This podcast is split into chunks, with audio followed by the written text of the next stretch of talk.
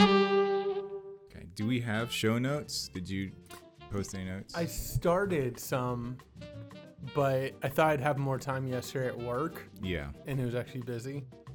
So there's a lot of little things I wanted to talk about, and then I was trying to do like a year in review so far. Okay. So I just wrote down different categories, like podcasts, games. Right. Yeah, I did the same thing. Oh, you did? Except I didn't get to fill mine out fully. Like, so some are just blank. Yeah, mine has. I've been doing it. I've been keeping the list since like the beginning of the year and just Oh, okay. putting stuff in there as I come across it. Yeah, I I have an idea, but yeah, I didn't get a lot down. So Okay, so what do you want to start with? uh, so I kind of wanted to start on a morbid topic really quick. Great. Okay, Perfect for a bright and sunny Saturday, Saturday morning. morning. uh, what did I wake up Saturday thinking about? I I woke up thinking about this. Um, I saw somebody post something about their dog. uh huh. No, actually, you know what? This is like just looking at Reddit or whatever. Okay. And lately on Reddit, I've been seeing just on like their main page, um, you know, here's my best friend.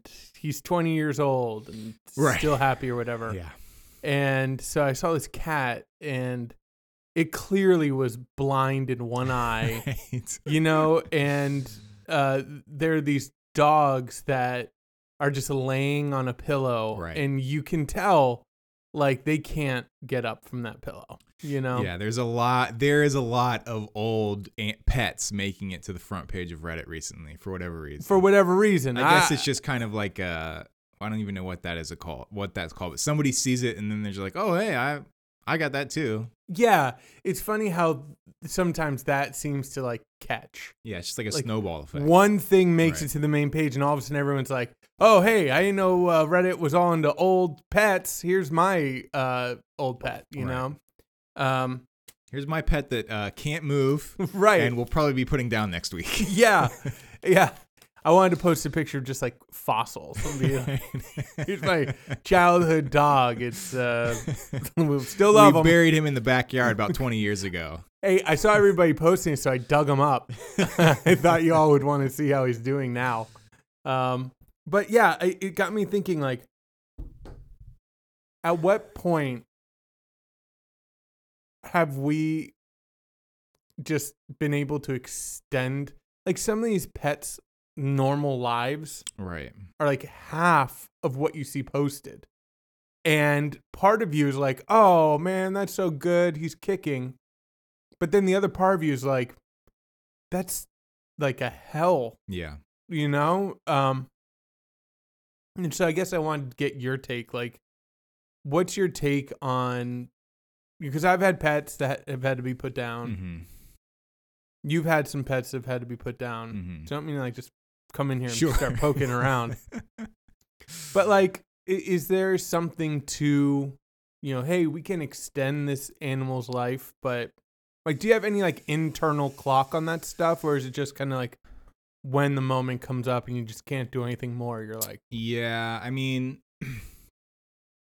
it's ha- it's a really hard position to be in because, like with Willie, there were multiple times before we had to actually put him down. I would say probably over the course of the a, of the year before we did, where I thought like this was it. Mm-hmm. where like he had moments where he would wake up and for whatever reason like he just like couldn't even move. Like his legs weren't working. You know what i mean? Yeah, but then but even then up until or and then that would like be gone after a day or two uh like or like he was struggling to get up and down the stairs um but then that would go away mm-hmm. and before we even put him down, he was like seemed pretty healthy. Now I will say, after getting Ace and seeing how much energy he had, you sort of realize like, oh yeah, Willie was an old dog. Mm-hmm. He definitely was not acting like this. You know what I mean? But he seemed like his vision was fine, his hearing was fine, his sense of smell was fine, Mhm. right? But he was an old, slower dog. But then with Willie, it kind of what happened was we kind of hit this crossroads where it's like something was clearly going very wrong with his body because he had that thing in his neck Yeah. that just like overnight like exploded. Yeah. Um, and it was kind of like over the next couple days, you could tell he was like having a hard time breathing and he wasn't able to like put his head down. And so you kind of have to make the decision of like, well, I don't want him to struggle, obviously. I don't want him to like lay down on his bed and not be able to go to sleep and then be miserable for like the next 12 hours until he guess I just he just dies I guess on Yeah. his bed Right. and then my girls wake up in the morning they come downstairs like oh hey Willie's dead right Right. so we had to make the conscious decision to like take him into the vet and have him put down uh so but yeah there but but even then during that decision as we're in the vet it's like you know and he just got out of a month prior having this uh $800 surgery to have his part half of his ear removed because he had these tumors on his body. And it's like you know we're not rich people. If we were super rich we probably could have afforded to i guess have him have some kind of surgery where they go into his neck and remove this thing that's ballooned up. Yeah. but even then, like at, at what point is it like, you know, that gives him another month? Like we had a small, more or less inconsequential tumor removed from his ear, Yeah. right? And a month later, something way worse happened. So it's like, at what point do you stop just kind of dragging things out? And with a dog, you alone are responsible for making that decision, right? Yeah. Because the dog obviously has no no say in it, has no idea what's going on, really. But I I, I don't know. It's it's yeah. It's some people, you know. It's just is like a personal thing, I guess. But yeah, it's Yeah. definitely like yeah, yeah, and it's hard to see it. I know, like, and and for me, Indy is pushing more and more for a dog, right. and it's getting harder and harder to say no to him. Yeah. And so I'm thinking like what reality with a dog would be like.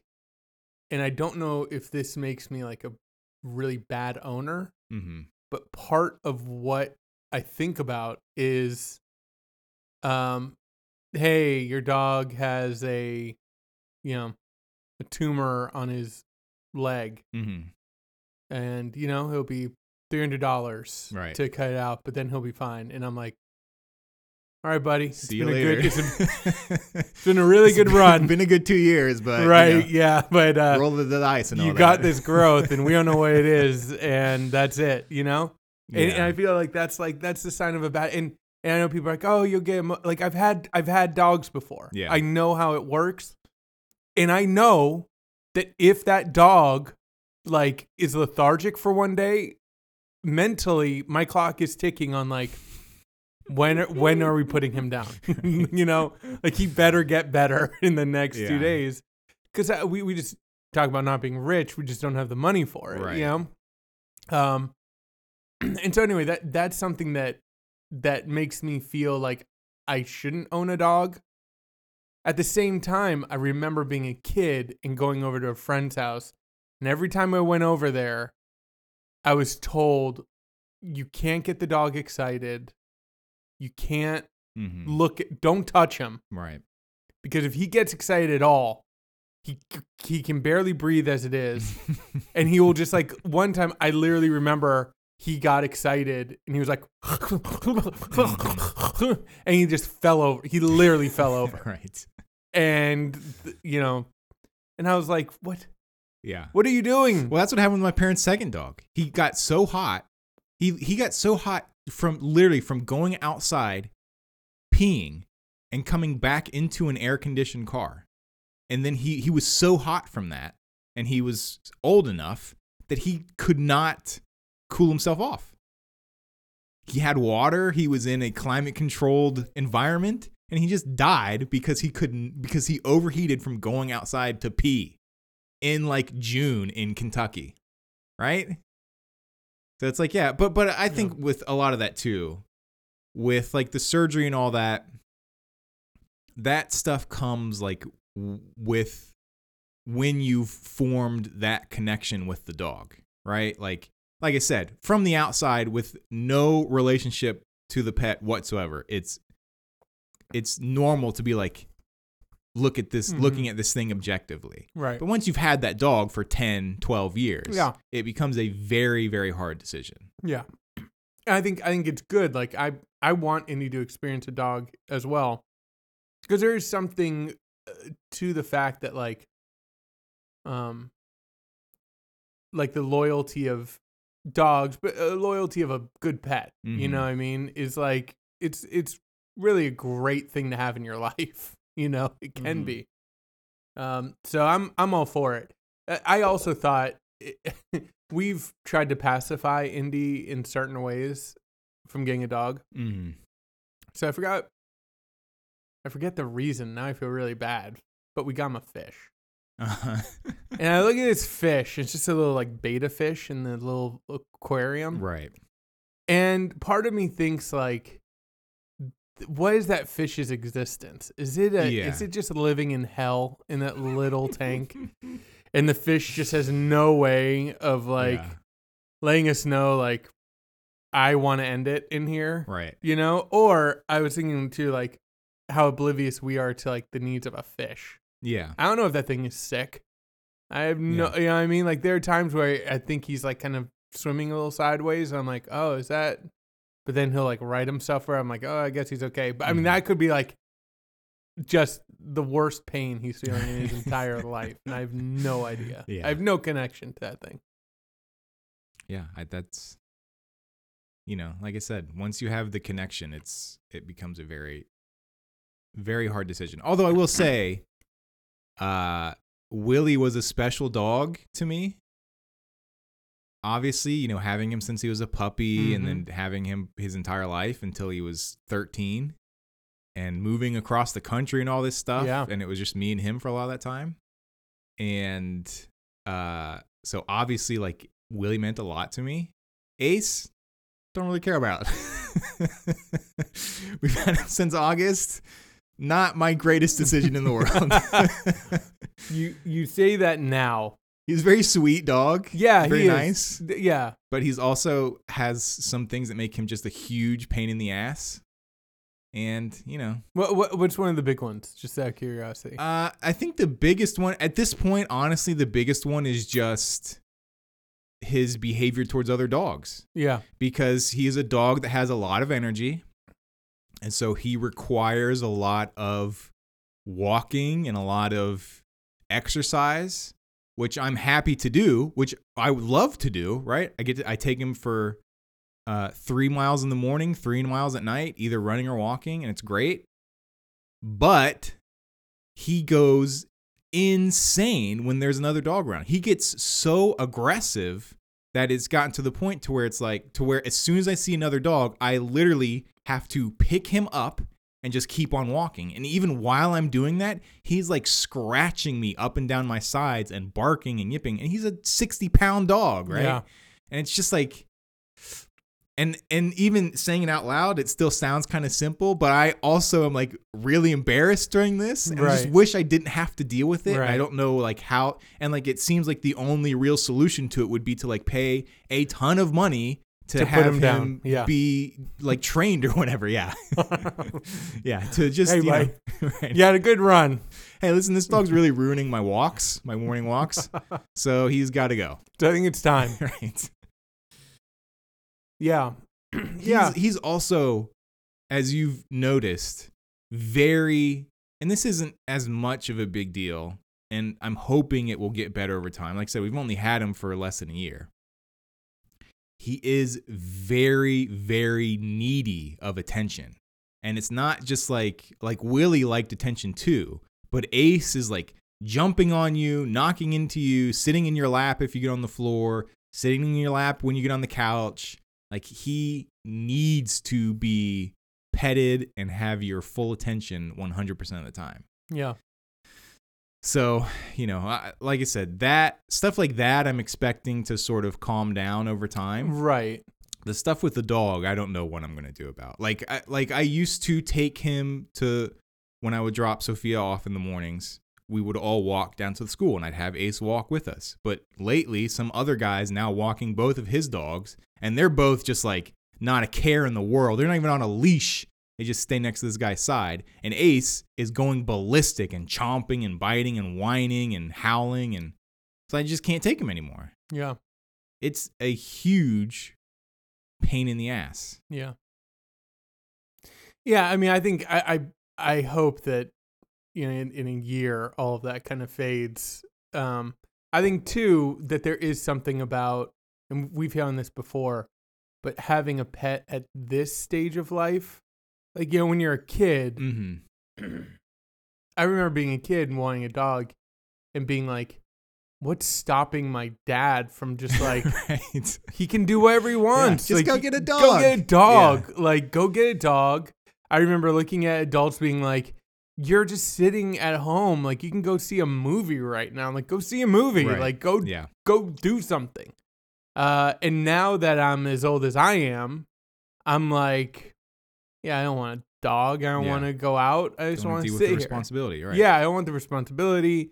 Uh, again, I'm feeling like, will I be a good owner to this dog? Like, Mhm. uh, you know, um, and and yeah, things are more complicated. But but I think also like maybe our lives, like you get to a point where, you know, the the the dog can't mean the same that meant to you when you're younger. Yeah. You know what I mean? Like there, like there's not that desire, especially when you have a kid. That's what I was gonna say. I think once you have kids, right. that connection isn't as strong as if you didn't as if you don't have kids. Like I can see basically zero through like 25 forming a very strong connection with their Yeah. pets. And then once you have kids, kind of like, oh, this is our family dog. Yeah, he's a part of the family, but uh, you know, whatever. Yeah. But then, like, once your kids move out, right? You're like retired. Your kids move out. You get another dog, and it's like, this is my dog. This you know is the I mean? yeah. In our deathbeds together, this one, Right. he and I, and, and maybe that's the thing. Maybe that's the one that then gets cataracts and whatever, because maybe Yeah. your your idea at that point is like, listen, I'm gonna die too. Right. He We're just- going through this together. Yeah, he just needs to hang on, and we'll and we'll just like, you know, we'll we'll hold each other. Yeah. Um, so yeah, maybe that's maybe that's what it is. But yeah, it, it, I I feel like your arguments basically are like, Ace, you're supposed to be a family dog. You're supposed to be the afterthought of this family. Like everything's supposed to be making sure like my girls are still alive Right. and healthy and whatever. Right. And you're not supposed to mess up my morning walks. Right. You're not supposed to like um, annoy me Right. at all. You're at the bottom of the totem pole here, dog. Mama, so Okay? act Your like it. needs come after every single other person in this house. right. Not and- first. I don't I'm not waking up earlier to feed you than I do my daughters. Yeah. Although I have to. Because he just sits and whines. But it's like yeah. Ideally that's what you would ideally you just want a thing that's there, basically. Exactly. exactly. And he doesn't like. I think his his little idiosyncrat idiosyncrasies are not as um like understated. Like Willie, and I know I know this to be true. hmm Ever since he was younger, I remember being in Florida with you and Willie doing this. He would like to sit on my big toe and Right. put his butthole right on my toe. And that's what he would do. And I would be like talking, not looking, and I would just feel a warm circle just envelop my big toe. And it was Willie. Uh-huh. Um, that is disgusting and annoying, but more understated and kind of like it fit who Willie was, Uh-huh. you know, like uh and Ace, like you said, if you tie his idiosyncrasy to something, he's a maniac. Exactly. Like you know what I mean? Like him Willie attacking was a other lot more subtle than, than Right, Ace is. Right. This dog, if you like, you know, anthropomorphize him into like a human, he he's probably a serial killer. You know, who just kills smaller things Right. than him. yeah, Willie was subtle.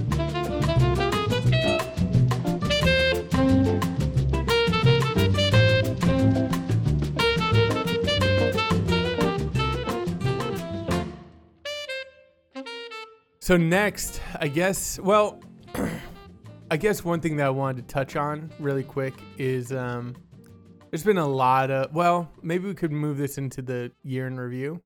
Yeah. Yeah, I think we can move into the year in review. So okay, let's do it. yeah, so I mean, I think we um, we haven't been doing this podcast long enough to have a tra- a tradition of anything, but uh, we've done this before. You know, midway yeah, through have, a year. like once before. yeah, once before. So this is our second, not even annual, uh, but just second uh, year in review episode.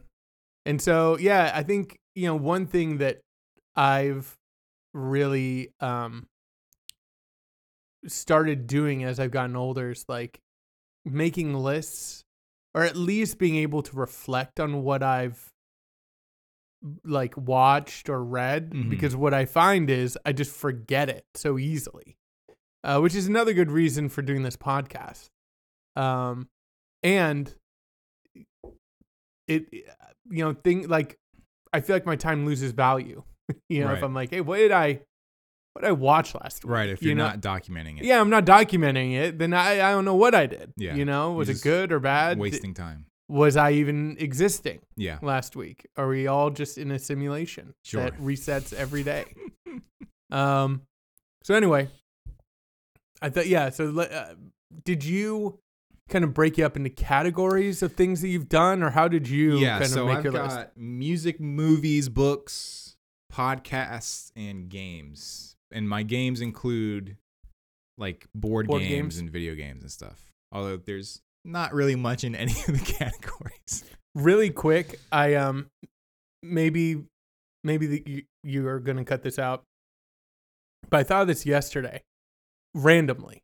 So I listened to a podcast. This is not going on my um probably not making my year review Right. list, but um I I've always been like in and out of the best show. And I always enjoy it when I listen to it, but it, I'm not regular.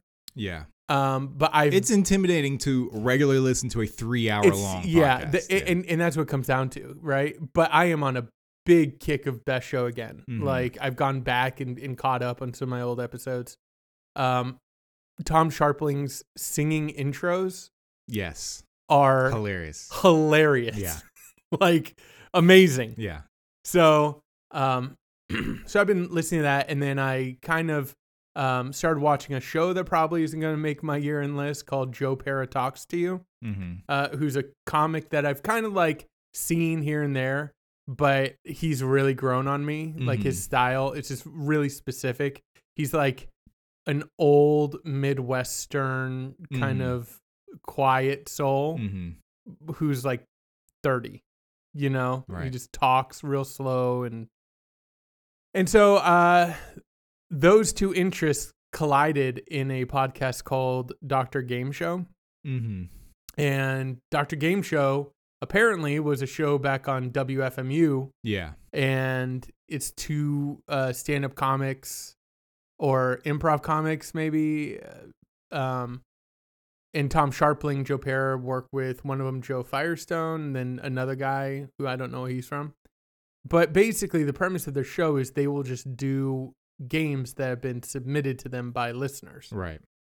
And so I randomly, I've only listened to two episodes, Tom Scharpling's and Joe Pera's. Mm-hmm. And I was literally driving home from work last last night, and an idea just came to me. mm-hmm. So I wanted to maybe throw it your way and maybe get some, maybe you could help me build it out. So my idea was I was talking to somebody and they said process, but they said process. They were like, yeah, you know, you got to go through the process. And I was like, process? Uh, I'd never heard anybody say, I've heard process before. you've heard process? I've heard it before. Yeah. okay, I, I have not. So anyway, That's like um, what was um, what was the president of our college's name? oh, uh, Rut, Rutland. Rutland was that it? Mark he always Rutland. used to say schedule or whatever. Okay, so this is it. So I thought, what if there is a game where you have a group of people and you have to go around and everybody says a word. Like there's a list of words, right? And they just have to go down the words. But the word would be maybe starting off like schedule, you know? Uh, I guess maybe process or process should be on there. Uh, faux pas, maybe the band name Parquet Courts, you know? How do people say faux pas differently?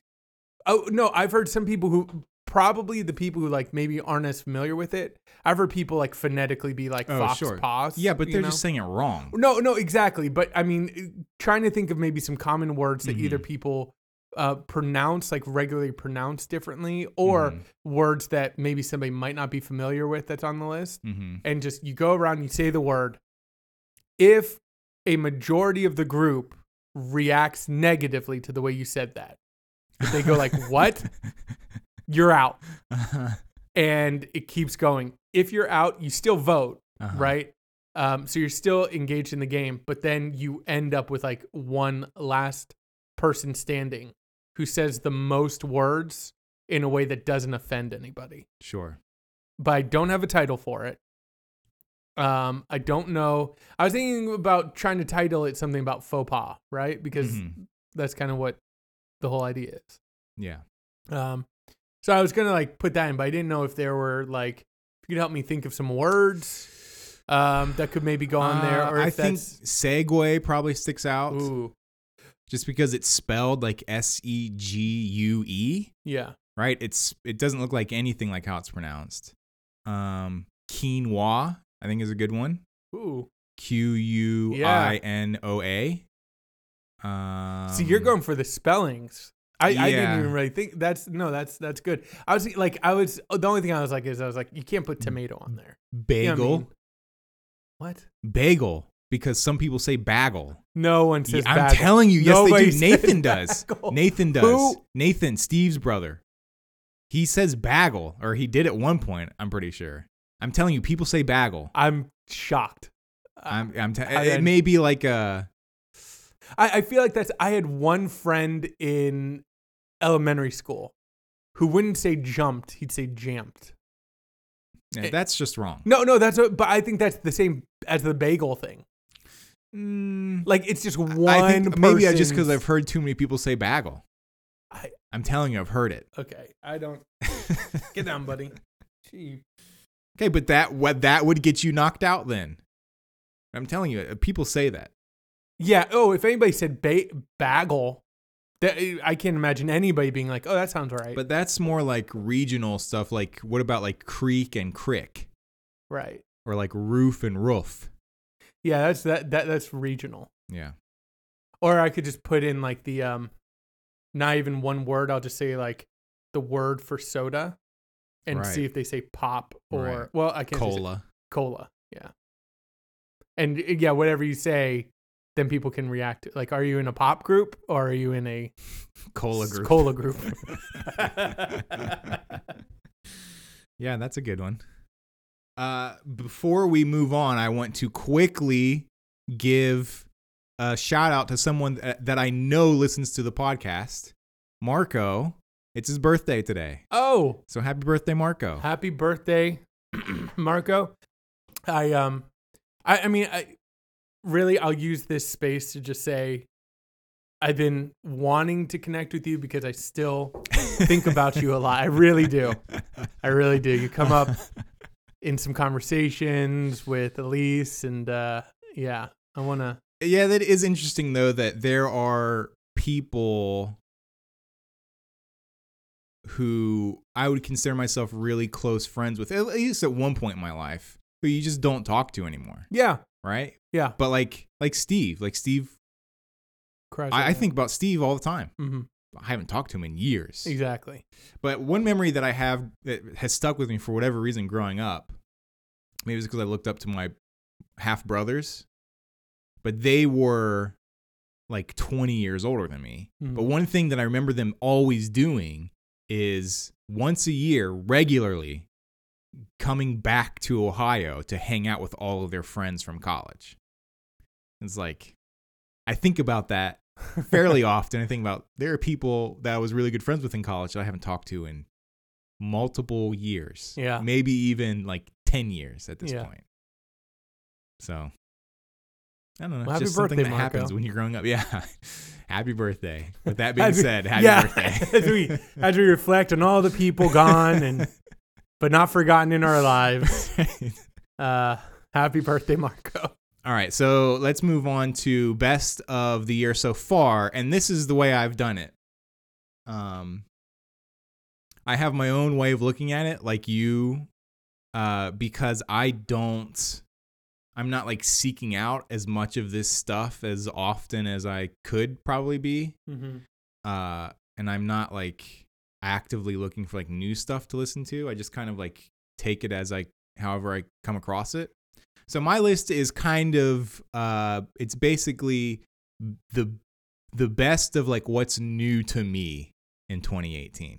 Right, so not necessarily. So yeah, it's not necessarily from this year. I it just is yeah. what I have listened to the most or watched the most or whatever. Same here. Okay, so I'm going to start with music. There's been th- this is my biggest category because like I've said before I'm trying to listen to more music. hmm Um And this has been a good year. it has been, yeah. Yeah. So the new MGMT album was great. Yeah. Is great. Little Dark Age. Uh, I still listen to it fairly regularly. Yeah, I kind of um I'm interested because I don't know if you listen to music the same way as I do, but there are almost like certain times of day that I will listen to certain albums. Mm-hmm. Like Little Dark Age was my morning commute album. Right. I don't know why. It just felt good in the mornings. Do you listen that way or is it just like literally like do you, do you shuffle a playlist a lot or how do you like or do you just when you listen to something is always like the album? How do you like Yeah. now go so it's always Yeah. just the album Mhm. and then it's just like whenever you're like I want to listen to this so you could be like nighttime running or whatever. Yeah, for me, it's typically a process of like I'll listen to the album enough to decide whether or not I really like it, and then once I've listened to that enough, then I start kind of just like playing songs at it one at a time, Mhm. or like with the MGMT album, uh, I listened to it a lot back to back at work doing whatever and now i'm at a point to where it's like oh i'm gonna like do the dishes so i'll listen to these just these two songs while i do the dishes Do you make song playlists? not really Okay. Uh, it's just too much work Surprise! I that's that's how I filter. Listen to an album, I like it. Now, yeah which see i can't do that either i'm Now sort such through. an asshole that if i don't like one song on the album the album goes out the window i Oh, don't man. i don't even bother with it No, i I- can't just I- do one song I then dissect an album. I'm like, okay, that goes on my sleep playlist. That goes on my drive playlist. That goes on my cleaning playlist. You know what I mean? Like, right. So that album's been really good. Uh, Parquet Courts, which just came out, which is probably my at this point I would say my favorite so far that I've listened to. Just musically, lyrically, it hits it's a home run for me. It just is so good. And as contrast, I know when we talked about MGMT before, I talked about like a little nitpick I had with it was how they he sings about technology in one of the Uh-huh. songs and how sort of like kind of like lead footed it is. yeah, There's a song on the new Parquet Courts that deals with technology that is a hundred times I feel like smarter and more insightful than that MGMT song. yeah. I can't remember what it's called, but I do remember being like, "Oh, this is how it should have been handled." I'm just putting it together, but I realize like this is a, a area where I am deeply influencing my son Mm-hmm. in that I I make a playlist for him and we just like but the Parquet Courts has a morning indie playlist song Mm-hmm. that now he just goes to all the time. Uh, and it's wide awake. mm-hmm. Like driving to school, that is like the perfect song. He's like wide awake. Mm-hmm. And um and so like when I think about the album, I love that album too. All I hear now in my head is the beat to wide awake. Mm-hmm. Well, that's how I actually list, got into the album because got interested in the album because Parquet Court's first album was super good. I liked it a lot. I still listen to it like for whatever reason it's like a good writing album for me. If I want to like write, I don't know what about it just I can sort of put on in the background. But then their second album came out and I really did not like it. Yeah. And so I stopped just paying attention to them. Oh, that's what you do. Yeah. And then this and then they did a video for some record store that was like, "Hey, this is what we bought at this record store." And I listened to it and it was playing Wide Awake in the background and I was like, "What is that song?" And so I looked it up and I was like, "Oh, it's from their new album coming out." That's how I got into it. But that song is great. that song is really good. Yeah. Uh the new Pusha T album, which is also super good. Mm-hmm.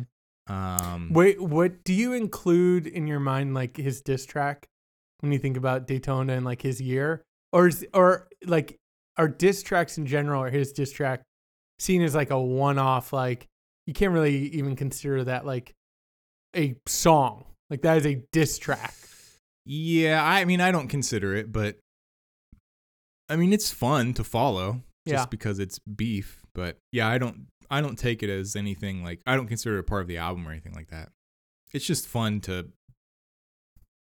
to To follow. to follow. Yeah, Yeah. pay attention to. Well, I, I like um just touching on that for a second. I saw somebody tweet um because Pusha T used that photo of Drake in blackface, Mhm. and um then Drake released a press release Mhm. explaining it. And somebody on Twitter I saw they were like uh they're like Drake releasing a press release in response to a diss track is the whitest thing that happened Uh-huh. this week or whatever, you know. Like it's just so funny that like Right. that that diss track is you know we we talked about is like yeah. th- like he's going to like salt and burn Right. the everything in in his way. Well, the thing to me about the picture is like, I don't think anybody was like taking that Right. as like a symbol of like, oh, Drake Right. is a super racist. It just is like the fact that that comes out and nobody has seen that picture and that that comes out during a, a rap beef looks really Yeah. bad. It just is like a really good shot, right? But nobody was like looking at me like, oh, look at how much of a racist Drake is Yeah. the thing the most poignant thing that i saw in response to this was i mean the diss track itself is about how he's a deadbeat dad right and yet when drake responds to it he releases a press release about the picture Yeah. he doesn't say anything about his kid Right. right he still hasn't said anything about that Yeah. um He's kind of like, "Yeah, you got me." right uh, so but yeah that pusha t album is really good and along the same lines the kanye album just came out which i was really looking forward to which i was hoping would be great and it's not really. It's Yeah. kind of uh it's okay. Like it's got the first two tracks i really like a lot hmm and then it's got maybe the sixth song which is the one that features kid cudi is really good. But the rest of it i could kind of take or leave. Like the production's really interesting but for the most part i'm not really that into it which is pretty disappointing. My my hot take from the album is the thing that I was most disappointed to hear is that there wasn't a song in there called "I'm in therapy," and I'm loving it. You know, like well that's what i was telling julia the other night last night actually is that part of my um interest in this album was to see if there was any sort of explanation as to what his greater motives were the past month right in terms of all of his press everything he said all these interviews and the response is basically hey i'm bipolar which was pretty obvious, right? I'm not trying to downplay that. And, you know, as an explanation, like, it makes sense, right? Mhm. Like, I obviously, uh, like, that's what I was saying before he even came out with the album was like, this is the behavior of like someone who's like bipolar. But at the same time, it's like, you're obviously like not getting the help that you need if you're melting down in such a pub like like just because you're bipolar that doesn't excuse going on to a nationally televised show and saying cr- totally crazy stuff. Mhm. Like, yes, that is the behavior of someone. That's the behavior of someone who is bipolar, Mhm. who's not getting help, yeah. right? That doesn't like justify doing this stuff and like riling up these emotions and like making these inflammatory statements. And ultimately, it's like depressing because Yeah. it's like you have all the resources in the world and you're either using this disorder as publicity, like you're exploiting it for publicity, or you're just genuinely like not being looked after or taking care of yourself. So it's kind of like, you know what I mean? It's like I Mhm. understand, like I think how he's approaching it is interesting, and I think it's you know great to see him be honest about it in an album if that's what he's doing, if he's being honest. But at the same time, I don't think that you have to sacrifice like taking care of yourself to Yeah. be honest about it. Well, and I think that's the thing that you, we both listen to the album and we don't understand how he is. It, like he references medications, but Right. I have no idea. Well, those medications are for his liposuction surgery. The, the impression I got is that's the medications he's referencing because he Mhm. talks about opioids a lot. Yeah. And so I just don't know like you know, to to me that that would have been like the bigger or you know, you want to say it this way like better reveal is like, yeah, this is how I'm dealing with it. But instead it's just like, hey, this is my superpower, you know, like this Mhm. is like th- this is both like I and he says it a few times. He's like dark thoughts and beautiful thoughts live side by side Right. and I just get to vacillate between them quicker, you know, like Right. I can just swing back and forth between these. Um, but that doesn't mean that what you say is true.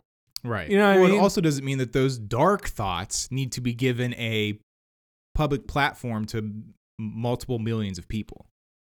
Like, yes, dark thoughts and light thoughts live side by side. Right. And yes, maybe some of the lighter thoughts come from within a dark thought. Yeah. But that doesn't mean you should be publicizing the dark thoughts. you know what I mean? Or Yeah. like normalizing them Right. right? Or giving or allowing other people, maybe other more hateful people, to have a stronger platform by vocalizing those dark Yeah. thoughts. Yeah. Or, you know, I don't know. This is this is not criticism that can stand, but it makes me think of like, well, you know, we listened to Dissect and um Dissect went over my beautiful dark twisted fantasy. Right. I feel like that was a more substantive album dealing with a lot of issues with him, right? Mhm. And in a way that was much more substantial than this kind of little peek into basically like, this is how I experience bipolar Right. ism. This is how it sounds to me, Yeah. which is what it is. Yeah. Yeah.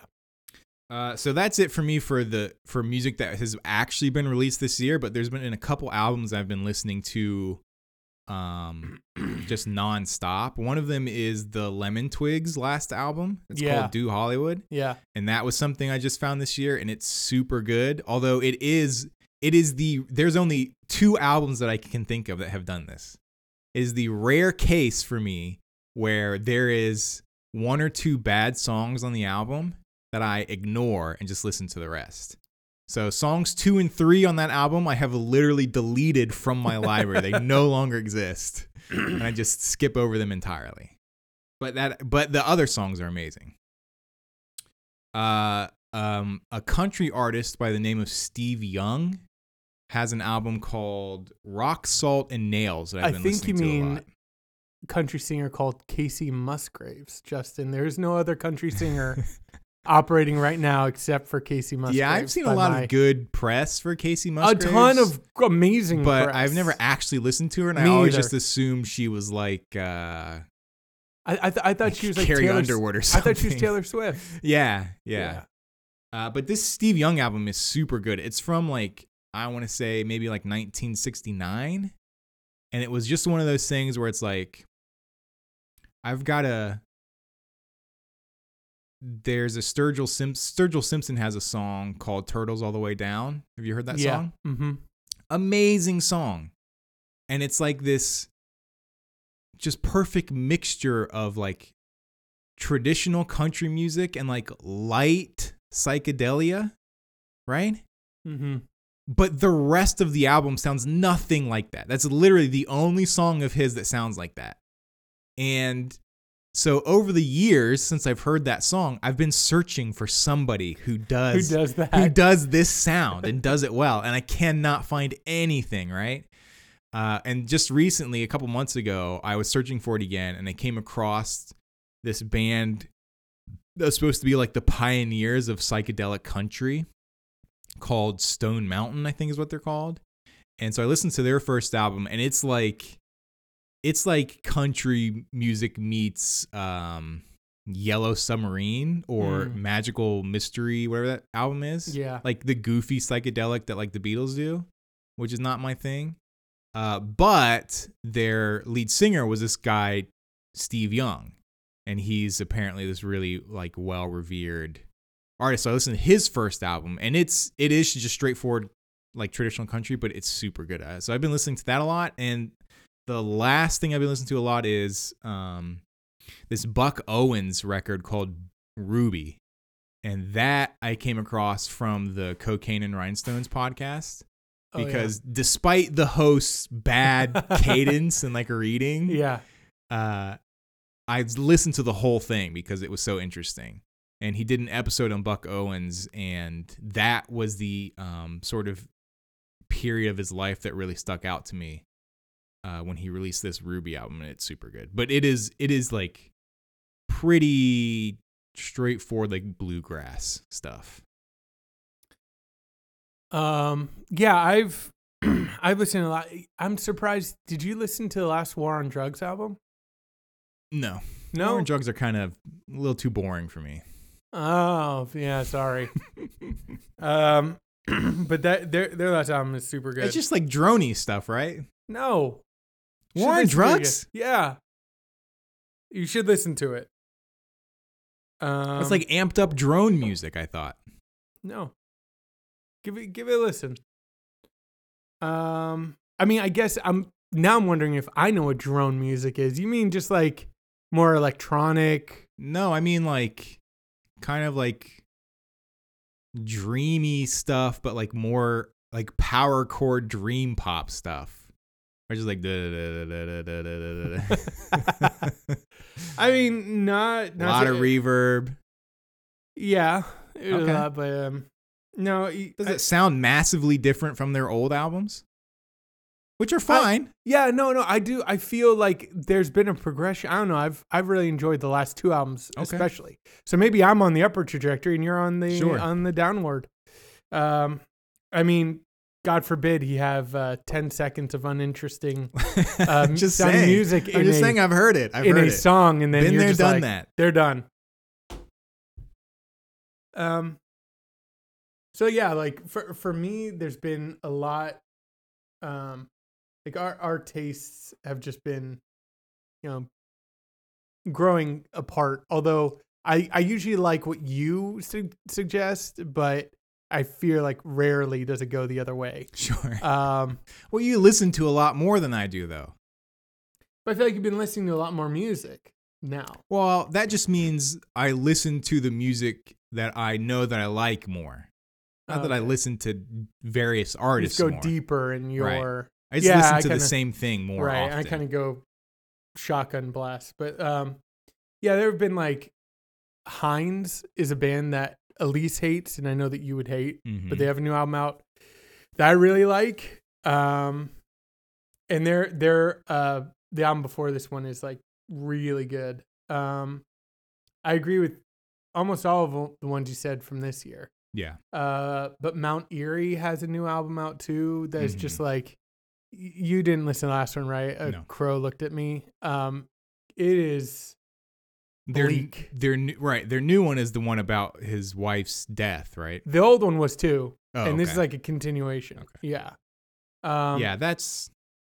I, I I don't think I'm gonna be in the mood to sit down and listen to that. I don't think anybody can be, but Right. I, I have returned to it because if if people ever argue about like, oh well, you know, music, it's what does it mean or you know whatever, I, would feel comfortable being like, listen to a crow looked at me, and that is kind of like that's about death. I mean, that is that is as clear as you can make music be about death to to, to me Mhm. you know and it's powerful but it is not something that when you hear it you're like oh well yeah how do you like what is the function of art that is like that true like it's Yeah. not it's not marketable in any way or even Yeah. like in some ways enjoyable when i first listened to the album it was like a burden that i had to share with somebody else Right. just to carry it with me like i had to force people to be like listen to this song so i can like offload some of this Yeah. stuff you know uh, it's kind of the same way i feel about sufjan stevens carrie and lowell like Mhm. I listen to that whole album and it just depresses me, you know. But it's but it's really good. Um. So yeah, now that I'm like looking at it, um, I really should have made a made a list. Ugh, this is gonna be terrible because I I thought I'd have more time to make my list, but here I am. I don't. Um, but anyway, Neko Case's new album is Uh-huh. really good. I've been listening to that a lot. Um, Leon Bridges' new album is terrible. He's the blues guy. Yeah. Uh, yeah, I, I was super disappointed by that. Mhm. Um, yeah, you have to come back to me. Okay. Uh, movies. Ah, I've got two. Wild Wild Country, which is not a movie, it's a documentary series, and which has, since I've watched it, kind of fallen out of favor just because of, you know, how much we've talked about it and like the issues that have sort of popped up with it afterwards. But while I was watching it, I was captivated. Super good. And uh, again, old movie, The Invitation, yeah. and even on my list in parentheses, I put dependent on second viewing. because I by the end of it, I wasn't sure if I actually liked this movie.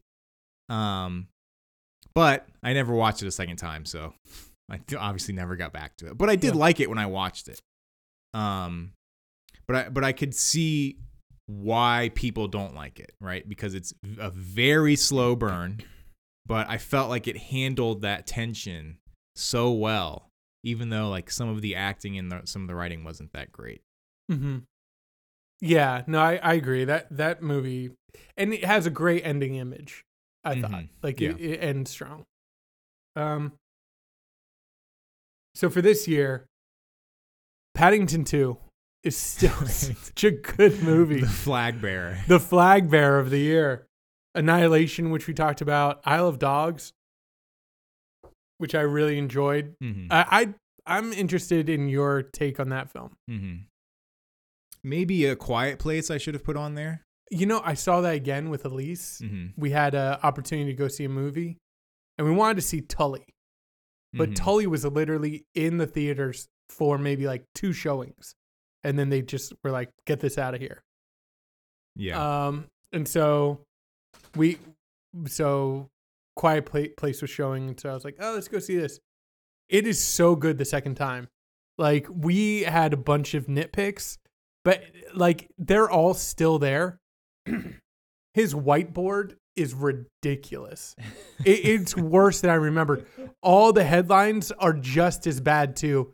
He has like three thousand cutouts of the same article. right. Like it's not like he was like, I need a new article. He's like, oh look, it says the same thing. I'm just gonna cut that article out. I mean, yeah. those things are still there, but you're you're allowed to like let that go and then just sink in to the way that he kind of structured his film, and it moves real good. Like it is, it's really good the second time. So it actually got bumped up a little bit. Uh, Black Panther is still like really good. hmm Um, you were never really here. Okay. Have you heard about that? Uh, it's by Lynne Ramsay. She, I, we talked about maybe uh doing a show on her last film. Uh, we need to talk about Kevin, Uh huh. and um, this is with Joaquin Phoenix. Yeah, I'm fam- I'm familiar with the title. It's based on a short story by um, oh crap, what's the guy's name who did the uh HBO series Jason Schwartzman and Ted Oh Danson. yeah, where he's a detective the- or whatever. Yeah, the the detective show. Mhm. It's based on a short story by him. I really like him, which makes me feel terrible that I can't remember his name. I guess I could Google it. Sure. Um, but that that movie I think is really good.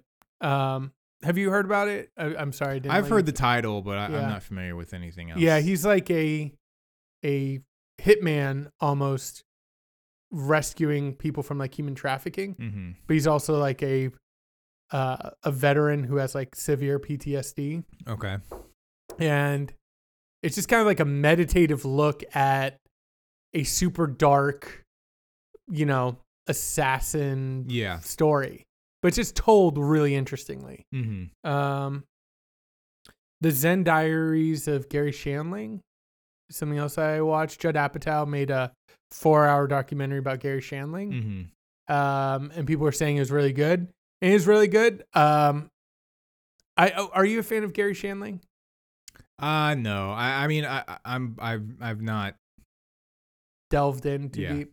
I'm not familiar. My only experience, my only exposure to Garry Shandling is the best show. Yeah, So I would say based on that alone, no. But you know, that is also like you know that they he has a Scharpling has a sort of like begrudging respect for Garry Shandling. Like he obviously loves a lot of his stuff, yeah, but they had a bad you know interaction or whatever. yeah.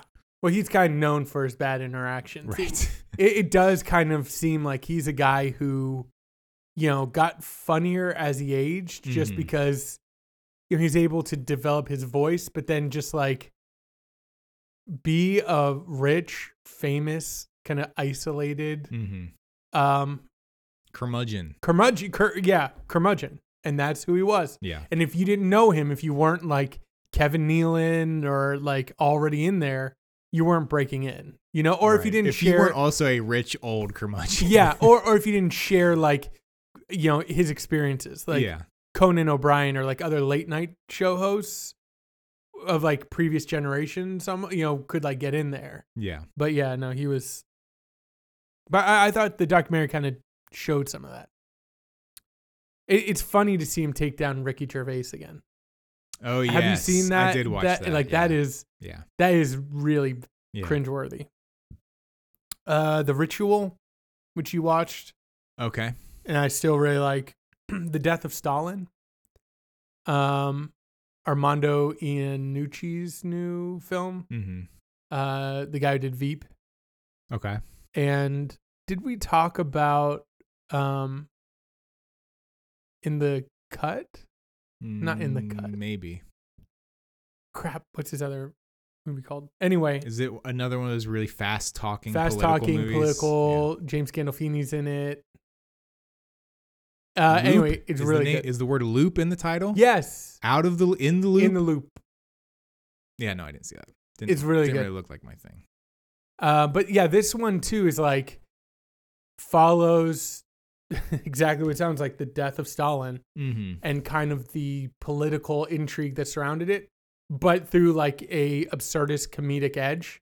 So they have like real figures portrayed, but just what you feel like is a cartoonish way.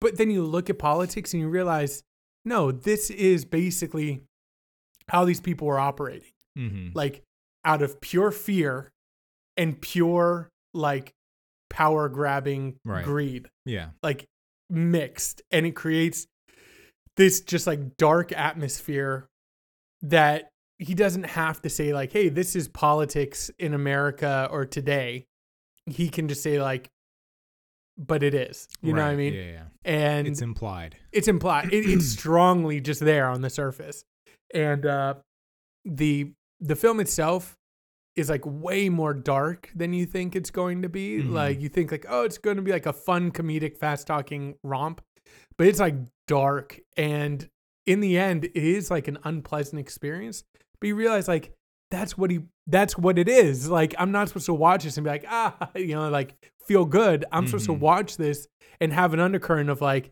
yeah that was like that was bizarre and funny and absurd but also like i think that is how it works Yeah. you know And so that that film is something that is like not maybe not as enjoyable to watch because you get anxiety watching it by the end of all these people like running around trying to grab power and betray each other and all this stuff.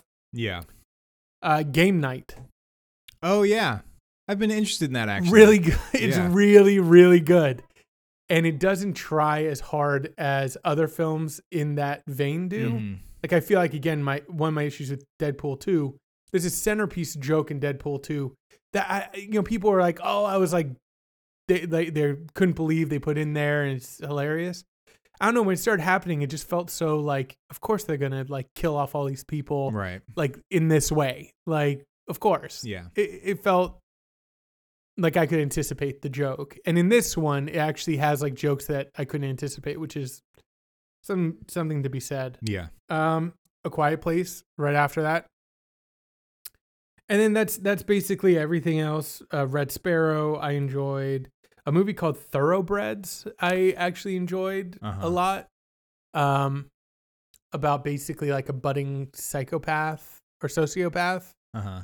and um her trying to help out a friend by killing this friend's uh or helping her kill her stepfather and it's just kind of like kind of fun oh it's um it truly is uh oh my god we can't record in the morning because i can't remember titles and who people are. Um, who is the guy who was in Green Room who died by his car pinning him to his mailbox? I didn't see Green Room. You mean Blue Ruin? No, no, no, no. I didn't Um, see Green Room. Yeah, you should see it. But no, I, I No, I- it looks gross. We talked about this. it's not as gross. You, you I don't believe you. Okay. Um, no, I'm talking about the. I thought the the thing that would stand out more was the guy who was killed by being pinned against. Are there his- people in Green Room who like lose their fingers? Or they have traumatic injuries to their fingers that you get to watch? Why are you obsessed? No, thank fingers? you. Because it's it's gross. I don't want to watch it. But what if it was another extremity? Like, is it just fingers that gross you out? There's like, something in the trailer about fingers that I remember being like, I have literally zero desire to watch even 10 seconds of that if it means I get a two hour long great movie. Anton Yel- Just like with the just like with the albums, right? If you have 10 seconds in there that I don't like, I'm throwing it all out the window. I don't, That's I don't um, want any part of it. That's what eyelids are for. Just close them. Anton Yel- Yelchin. hmm is Oh, you mean in real life? Yes. Oh, okay. I thought you were talking about in the movie. no, I thought I thought that the real life point would would be the thing that stood out. I now I realize you thought I was talking about that happening in the movie. Right. Like in Green Room, somebody gets pinned against their their mailbox by their car, Right. killed. Um, no, That's yeah. So depressing. Boy, that's so sad. yeah, Ugh. yeah. I forgot about that.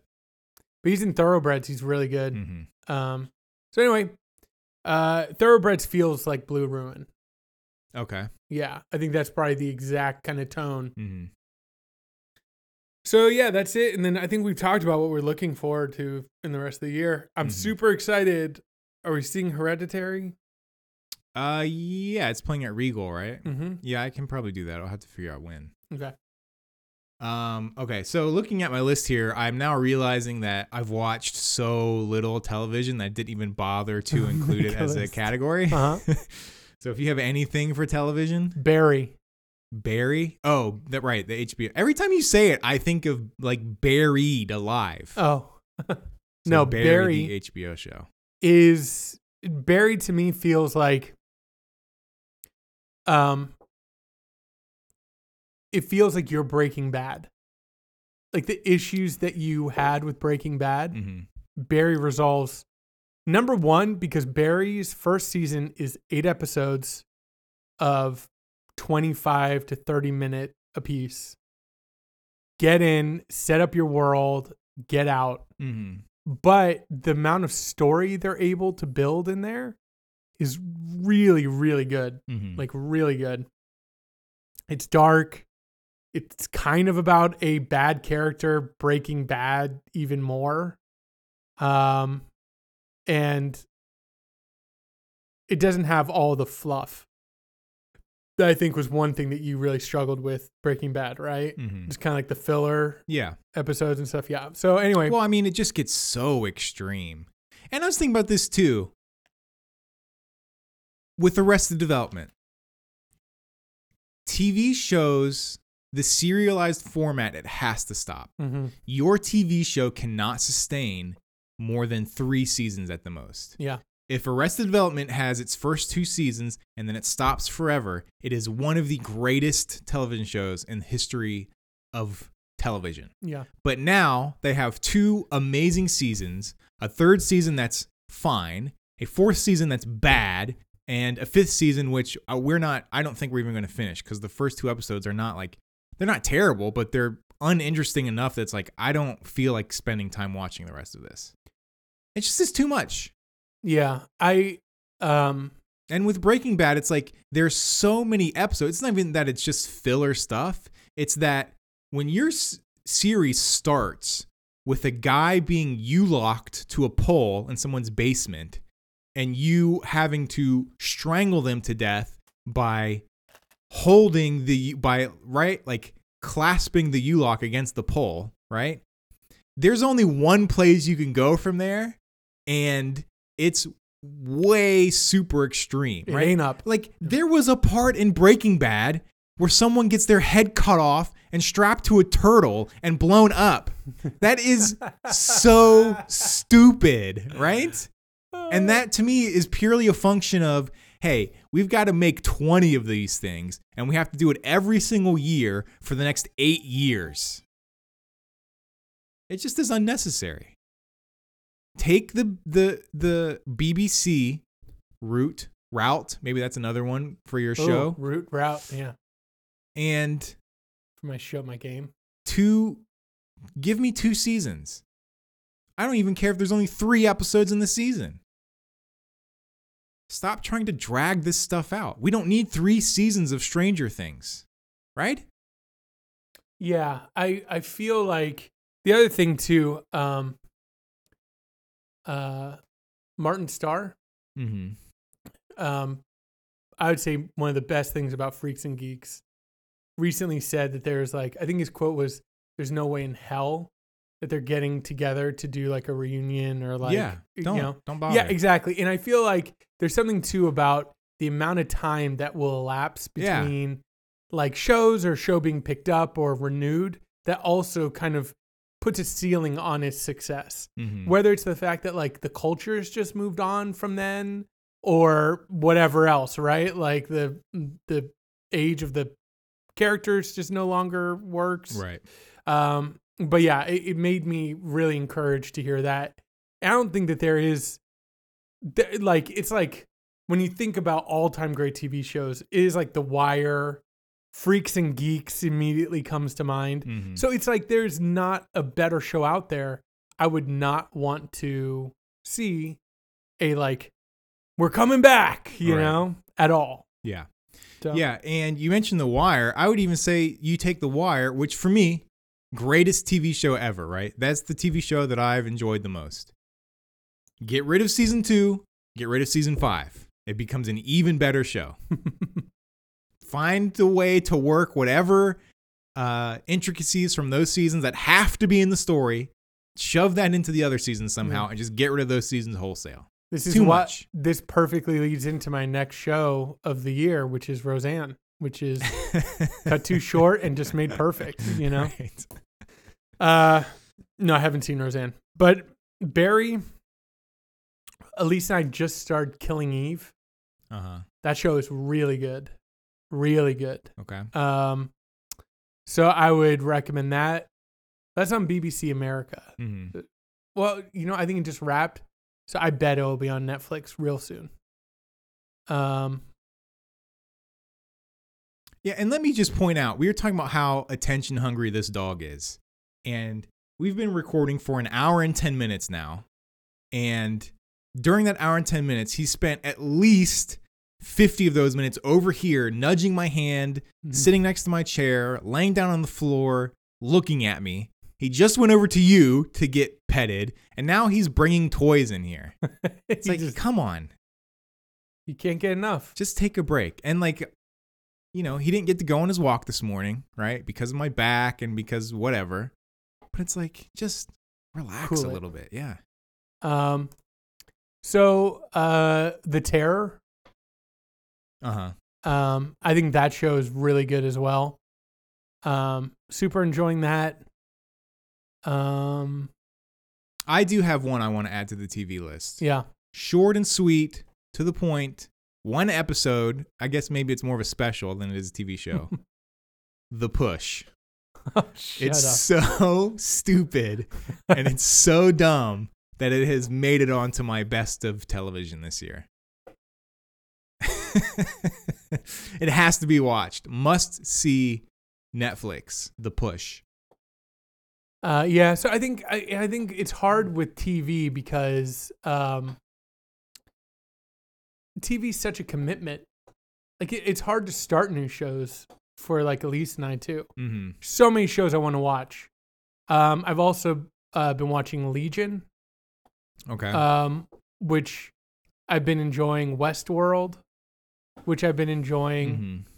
Mhm. Um, a show called Happy, which I think we talked about by one of the Neveldine Taylor guys. Mhm. uh, which I probably wouldn't recommend. But Right. See now, but now you're just found listing shows that you've watchable. watched. This I is supposed to be the best of the year so far. okay, so it's limit. Let's limit it to uh, the Terror, Killing Eve. Ba- Barry is by far the best. uh-huh. Um, Westworld. I will say one thing I'm really looking forward to and that I fully expect to be on my best of the year list at the end of the year is the wrap up to the staircase, which is coming out very soon. I think in a week. Yeah. Okay, books. I've got the 10th of December, which Yeah. is the George Saunders short stories book, which was blew my mind. Uh including the Q&A at the end of the book with David Sedaris. Especially that. Yeah. Yeah. And uh, Bird Box, which I listened to, which I really enjoyed. And uh, I'm like halfway through Lincoln in the Bardo right now, also by George Saunders. And uh, obviously, I'm only halfway through, but I am liking it a lot. 10th of December as well. Um, I'm midway through that. None of these books, by the way, came out this year. right. I'm midway through the Wind Up Bird Chronicle. Uh huh. and it is just like it's the type of writing that I don't get. Yeah, I had to stop. It, it's all figurative. I know that these people represent something, right. and I just can't Yeah. because they're not operating like people. Right. And so, but I'm too dumb. Yeah. I'm too dumb for Yeah. that book. I feel like. yeah, it starts off so strong. Yeah. but then it's I th- I feel like I feel like that same idea is why it starts off so strong, but when you get into you know 400 pages of that and you're still in the same place and you're and you're all of a sudden you're like, "Oh, wait a minute. This book started with like all of these allegories that I thought I was going to get answers for." And I've just read 400 pages and I'm still like in the middle of the allegory. I'm Yeah. totally lost. It, I think the other thing that hurts it is it feels like the New York trilogy Mm-hmm. in in writing and structure a little bit. Yeah. It's way longer, and the New York trilogy combines three stories. Right. I have a feeling like this is all just one story, and I'm already like, what are they talking? Like, what are these people talking about? I just, I'm so, it makes me feel so dumb. Yeah. Um, the Gone World Okay. is really good. That's one that I read this year that has stuck with me.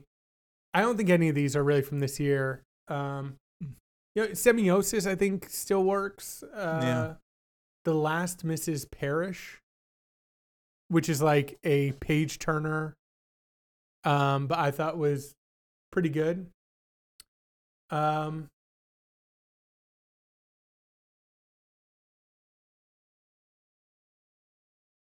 See, I think I talked about everything else. The the fact of a body. Mm-hmm. Oh, another movie that I've started and it made me think of the fact of a body, which is like a memoir. Um and somebody like exploring their own um like this like this crime, this Mm. criminal, and kind of interweaving and looking at like maybe some abuse they had in their background. Have you heard of a movie called The Tale? No. It premiered at um Like a tale like a story or tale like a tale? like story, Okay. and it stars Laura Dern, It's a little generic. Common, Why don't you just call it the movie? uh, because it has to do with something I can't talk about right now. Got a Pokemon. Good job. It was in the house. Yeah. Can you go back upstairs, please? We're almost done.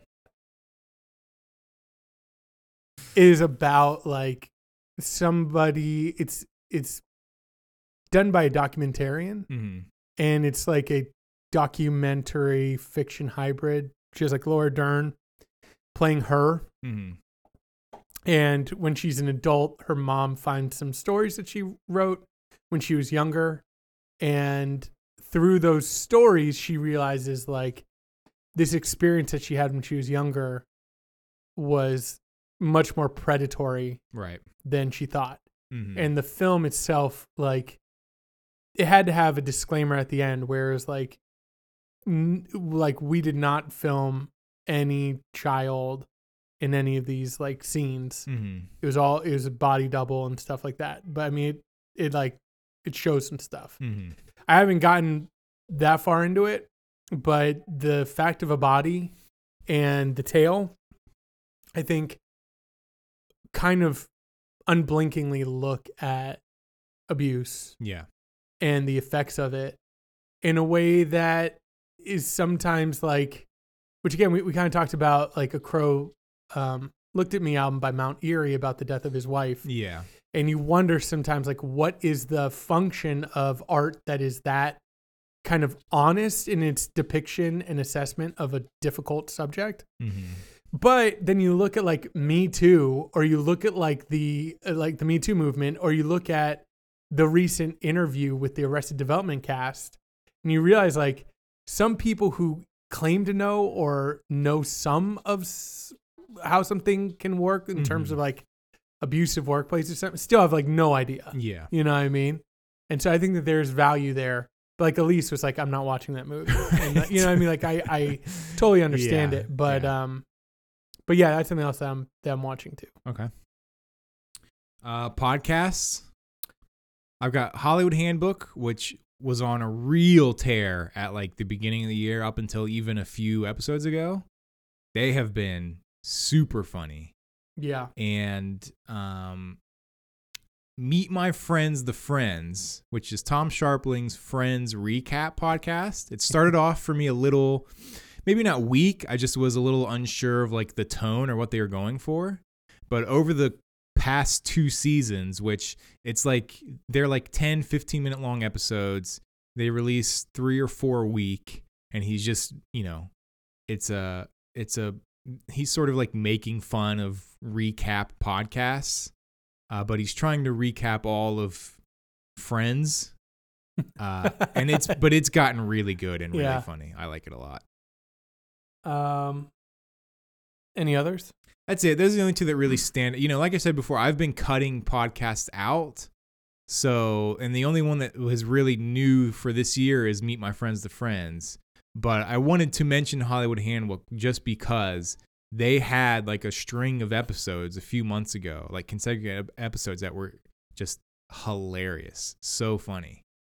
Uh, but other than that, nothing real. I mean, open floor, but that's not. You know, it's a basketball podcast yeah so if you're into basketball, check out Open Floor. They're really good. But i want to give a quick like thumbs down for embedded which i talked about with you when they first started they're Mhm. doing a mini series on like coal country coal Yeah. stories and the first episode is basically just one big disclaimer hey we know how this looks us coming in to be like hey has trump kept his promise on coal country you know to, to coal country and stomping around you know west virginia and stuff Mhm. um, trying to prove that point, you know. Um, but they're like, but trust us, we're aware of it, blah, blah, blah, blah. Well, they just finished. And I was listening to the last episode and they're like, so this is our last episode. And I was like, what? This is your last episode. Yeah. So basically, you went to coal country. Like, listen to this guy cry about not having a job. Mhm. Listen to this guy get a job in in coal like he wanted, and it's really tough. Listen to this guy who tried to move out, but now has to move back to you know where he was. The end. Yeah. It's it's again, it's the same kind of stuff where it's like we're going to cover white supremacy or whatever. And all we're going to do is like it's more complicated. Mhm. You know what I mean? Mhm. Like people are complicated, right? This person's complicated. They have a Mhm. child, you know, whatever else. And you're like say something. Yeah. Say something. I I don't want to just hear that they're people to I know that they're people too, Yeah. you know? But it's just about Trump, then make it about Trump. Yeah. So that was the most frustrating one. Um, beyond that, in the dark, um, Mhm. Has a new uh season out this year, which is really good. Mhm. Um, they're doing like a true crime investigation, but actually like finding stuff, not just commenting Yeah. or being like, "Will we find something? I don't know." Tune Right. in. Like they're like, "No, we did this. We've uncovered stuff, and then here's the here's the the story." All about a guy who's been tried six times for a murder, Mhm. convicted six times, and it's clearly just like a railroad situation. Like it's Yeah. it's terrible. Mhm. Um, so I've been listening to to that. Been going strong with Chapo, Hollywood Handbook. I agree. Although I'd still say, um, they're hold, holding up. The Gateway, which you turned me on to, and the new Thirty for Thirty season Mhm. about this yoga guru. Um, I've been listening to that, and that's been interesting. Uh, yeah, everything else I've just kind of um, has just been a continuation, but those are some of the new ones I've been listening to. Yeah. I will say it's been interesting for me to see how podcasting and it's kind of the same thing with like YouTube or really any sort of new media format has gone from being this platform for like you know just whoever they want can make a podcast whoever they want can start a vlog on YouTube or can make videos for YouTube and it's slowly now transitioning into maybe not even slowly, but it's definitely transitioning into this is just another arm of like corporate mainstream Mhm. media. You know, it's like with the gate like the gateway I was listening to what was I listening to? I was listening to something and it had an ad for the gateway in it. And I thought, oh, this sounds interesting, so I'll check it out. But but the ad was like new from Gizmodo Media or whatever. And it's like, oh, this is just like it's just like a new TV show basically. Right. It's like these are like real productions, and I'm not, you know, saying there's anything wrong with that. It just is interesting that it's gotten to this place that's like, you know, when podcasts first came out, it was like listen to like four or five like-minded people talk about things that are not going to be talked about anywhere else, right? Like you're not going to get a bunch of video game reporters talk seriously or joke around about video games on any TV channel. So this is your only place to get it is the, you know, One Up podcast or whatever. Mm-hmm. And now it's just like, yeah, here's a new TV show. Here's a new sitcom. Uh, you don't have any more podcasts? Uh, no. Okay, last category I've got it are games. Uh, and I don't really have anything, I think game wise, that's like really stuck out to me and that I've really loved. Uh, we got a Switch, so I played a lot of Golf Story, which I did like a lot. I played a lot of Picross, Yeah. which I'm not really sure that deserves to be on the list, but I played it until I beat everything Yeah. and I've played a lot of Splatoon, and I've played a lot of Mario Odyssey. And I don't really love any of those games, Oh. But I liked them enough to put to to pump in a bunch of hours. And I'm still playing Mario Odyssey now kind of on my way to I was playing to kind of collect everything, but then I got sidetracked with Balloon World, Uh huh. and I've really enjoyed playing Balloon World. Yeah. you know, it's good. I've dabbled. Now that was something I just kept running back, running past because I was like, I don't Yeah. get this, and focusing on the moons, hmm which apparently Indy restarted our game. Oh, really? Yeah, you like progressed through and you wanted to beat it again. And you didn't know that you could like save because I don't know. We we lost a bunch of moons. But Yeah. anyway, so I've been focusing on that again. But yeah, I've done Balloon World, and you made fun of one of my balloon placements. I wasn't making. I was just talking trash. That's Except- all. Except It's just some I- friendly competition. I haven't found you. I don't know how to. F- I want to find your Well, stupid yours just sh- shown what I'm up- saying. Yeah, yours just showing up randomly. Mine may have are are probably being popped.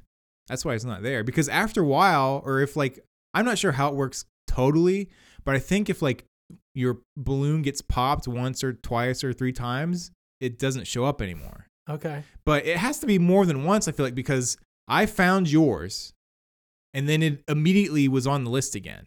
So I think if it's like once it's found two or three times, or maybe it's by different people, it After a certain amount of time, Yeah. it goes down. Yeah. Well, I want to. We need to coordinate then because I want to find your stupid balloons then, Mister. Uh, found yours in ten seconds. Mine are never hard to find. I just will play a little bit and see where like they're commonly hidden, and then I just try and hide it in some place different. That's not one of the common places. Um. Yeah. So I would agree. Mario, Odyssey, uh, Zelda has been great. Also, this is also a question I have about Balloon Hmm. World. When you hide those balloons, are you using all of your time on the clock? Or are you running to a spot as soon as you get there, hiding it, and then getting it and then being done with it? That the one that you found was the first one I ever hid. Right. And But I also found one in the Mushroom Kingdom under a bridge, and I found it, and I had like 20 seconds left still. So I right. thought, did you run around and then find this spot? Or, No, that one was pretty quick, but I was thinking so I'm not. Sh- I'm not sure if they give you like extra time, or if the time is based on exactly how long how it took much how much you hide have. it. I think it, I think it's based on how much you have. Uh, because yeah, I I wanted to hide it quick because the first one I ran as far as I could hmm and then hid it under a bridge. hmm I kind of have a theme. I realize. Right. And this one, I saw a bridge immediately there, and I was like, oh, well, let me see which one.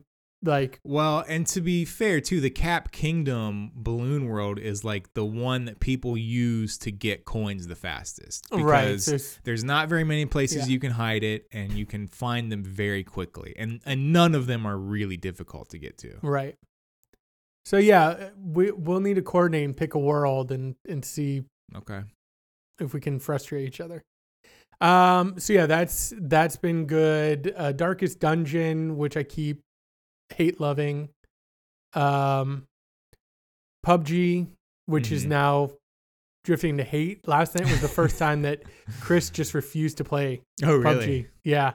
He was like, I can't, I can't. I, it's too. it's a good run though for like a $40 game Oh no, it's it's a really good run, and uh, and I think it still has a little bit of life in it, mm-hmm. but they seem to have focused more on like PC, and the game on console has got like they launched a new map. It's almost unplayable. yeah Um, so yeah, they're they're kind of screwing it on that. Um, but I still I still have fun. Um, but yeah, there's um, what else? Oh, Splatoon two. Mhm. I've gotten back into, and that that game is just so well yeah built. I- I'm actually now I'm interested in the um DLC. Mm-hmm. I will say this. The one thing that I really don't like about the Switch, well, I guess it's not even about the Switch. The one thing that I've been spoiled on because of Destiny is over the course of four years, I paid, I bought a new game, a new $60 game twice because I was mm-hmm. playing so much Destiny. I bought other little games for like $10, $15 or like I bought like Batman, whatever the last Batman Yeah. was when it went on like super sale for like Yeah. 20 bucks or whatever. But now that I'm on the Switch and there's all these games that my girls want to play, it's like I'm not paying $60 for Donkey Kong Tropical Freeze, and then two, three weeks later, paying another sixty dollars for Mario Tennis, and then paying another sixty dollars for whatever. It's like I do not understand how people keep up with all of these new video game releases. Yeah. Sixty dollars is a lot of money. Yeah, no, no. So I might, I'll say for for me with the Switch, it's been independent games that have really kept me. yeah. you know, But, kept- yeah, but- kept me yeah, going. but see, I'm also trying to buy. Like, I'm not. I don't think I've bought anything on the Switch outside of like Golf Story. Mhm. I don't think I've bought anything on the Switch that was purely just for me. It has to be playable for a four and a five year old. yeah, so that's part of it.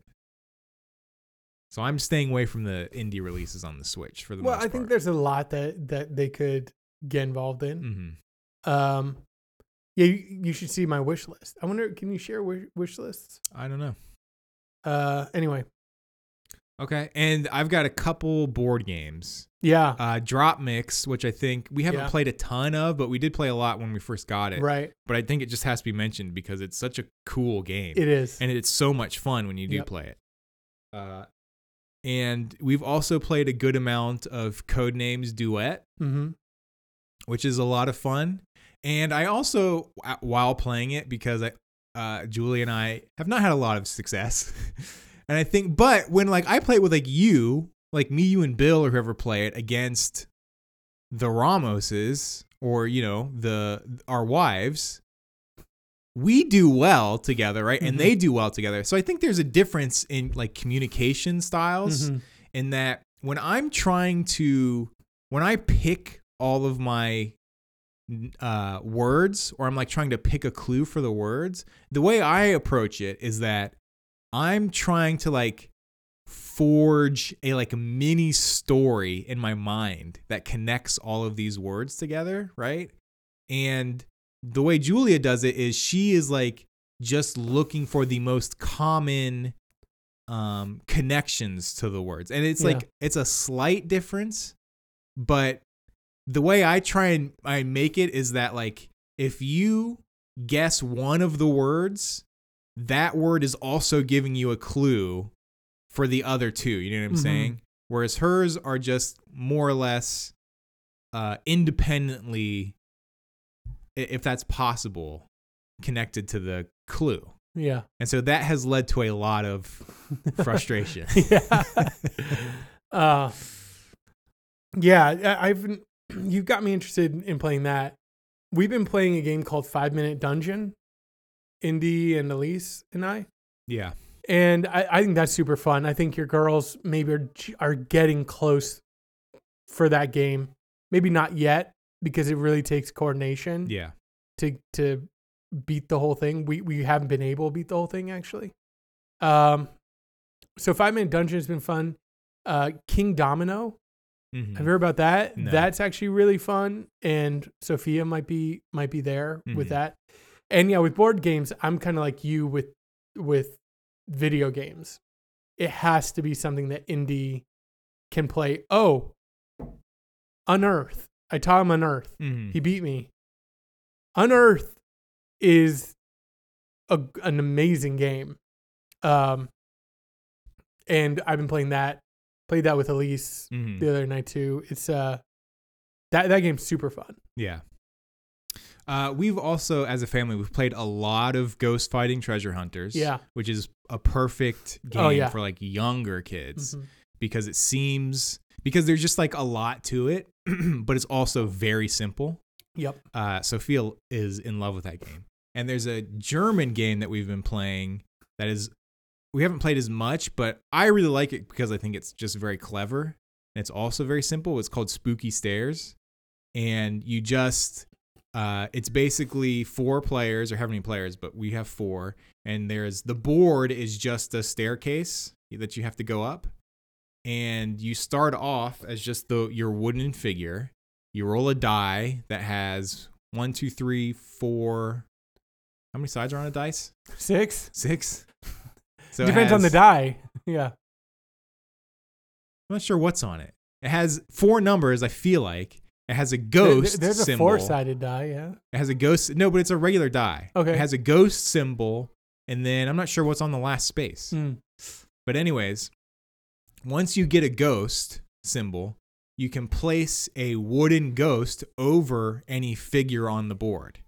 And then eventually you'll have four ghost figures on the board and you have to remember who is who. And when you Oh. move, you're allowed to move whoever you want. And so it's whoever makes it to the top of the stairs first wins.